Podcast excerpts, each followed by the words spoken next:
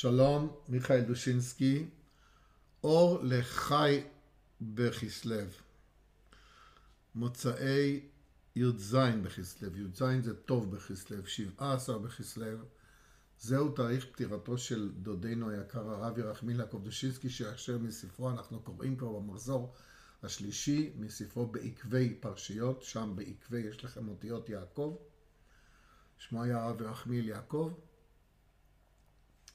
ובכינויו בהונגרית, באנגלית יוג'ין, שיוג'ין הגרסה ההונגרית שלו זה ינה, אז במשפחה הוא נקרא דוד ינה. והוא היה אב בית הדין בדרום אפריקה ונפטר לפני זמנו בגיל 70, שאחרי שהוא זכה לעלות ולהתיישב סוף סוף בארץ הקודש, כפי שהיה חלומו מתמיד.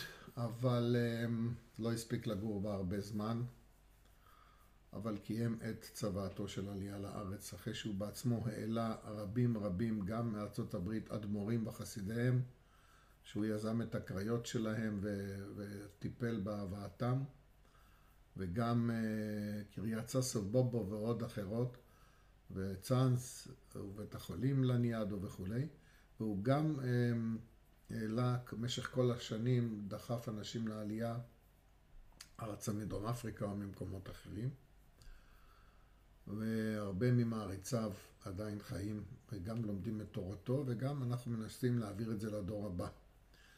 אז אמ, לא פסק פומי מגרסה, אבל פיו מללמוד, מלימוד, אבל גם כאשר הוא פסק מללמוד והיה מלמד, הוא מרצה או נותן אה, שיעור או נאום באיזה שבע, שמונה שפות, היה עושה את זה בצורה כל כך אה, נפלאה, שאתה ישבת פעור פה ופקוח אוזניים כדי לשמוע ולא, ולא להחסיר אף מילה ש, שכל מרגלית שיצאה מפיו, בקיאות, גאונות, חריפות ויופי של בניין של אה, מאמרים. הספר, הספרים שלו הם בעצם חומר לדרוש.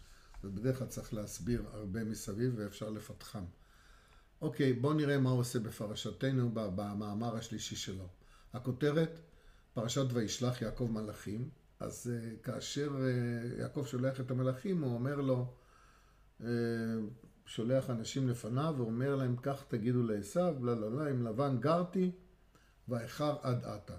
כולם מכירים את את, ה, את היפה, את החרוז הזה שלמדנו כשהיינו ילדים מלבן, גרתי, בתרי"ג מצוות שמרתי.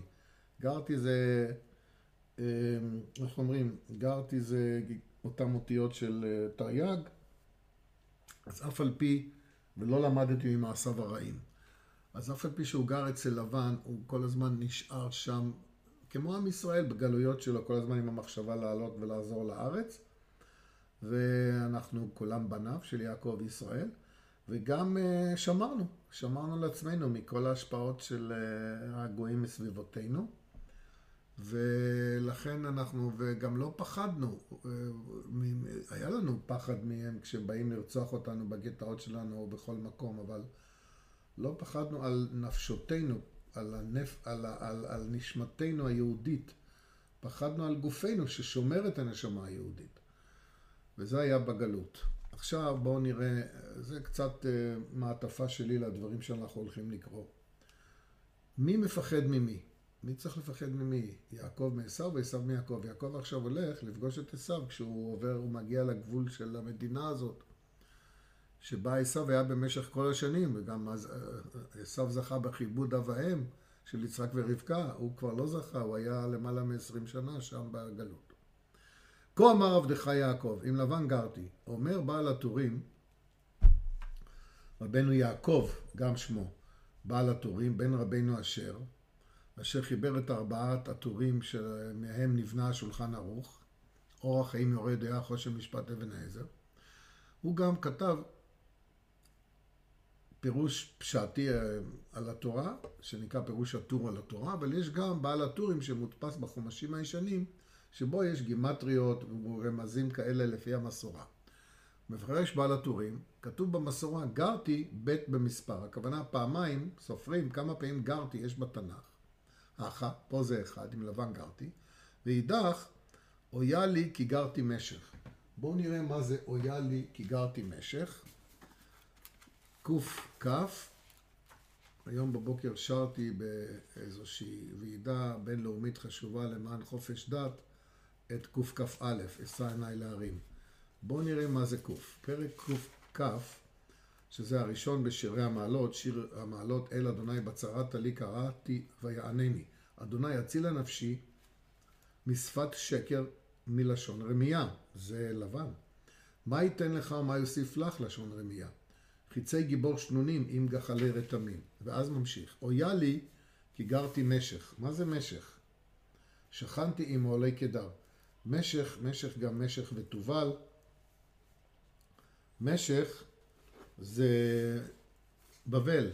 רבת שכנה לנפשי עם שונא שלום, אני שלום וכי אדבר הם על המלחמה. וואו, כמה שהפרק הזה אקטואלי. בכלל, כל פרק זה אקטואלי. אמ, משך אם זה בני יפת, במלכות פרס ויוון ומשך. כך מביא רש"י. טוב, אז אמ,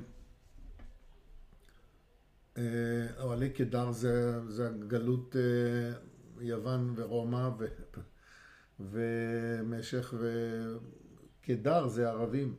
אוהלי קדר, אלה שגרים באוהלים. טוב, מפרש בעל הטורים, גרתי ב' במספר, הכה, כאן, בפרשתנו, ואידך אויה לי כי גרתי משך. בשביל שיעקב ירא מעשיו, וקראו אדוני, ואתה באתי אל אדוני, והקדוש ברוך הוא הבטיחו כבר, ושמרתיך בכל אשר תלך, בגלל זה גרם לבניו שנעשו גרים בין האומות. כך אומר פירוש אחד. דבר אחר, גרתי, אותיות תגרי, שהייתי עושה עם לבן, בזמנים שהייתי עם לבן, היה לו אימי טיגרי, תיגר. הוא קרא עליי תיגר, אני קראתי אליו תיגר, אנחנו רבנו אחד עם השני. אז תדע לך, עשו, ואני איש ריב ובעל מלחמה. וכל זה כדי להפחידו. זאת אומרת, המאמר הראשון הוא שיעקב הוא ירא, והשני הוא ירא מעשיו, הוא קוראו אדוני.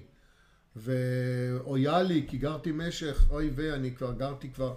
אז הוא אומר, בגלל זה שהוא עשה כך, אז הוא גרם לבניו שיהיו גרים בין האומות. מצד שני, יש את ההפוך, שיעקב הוא זה שמפחיד את עשיו.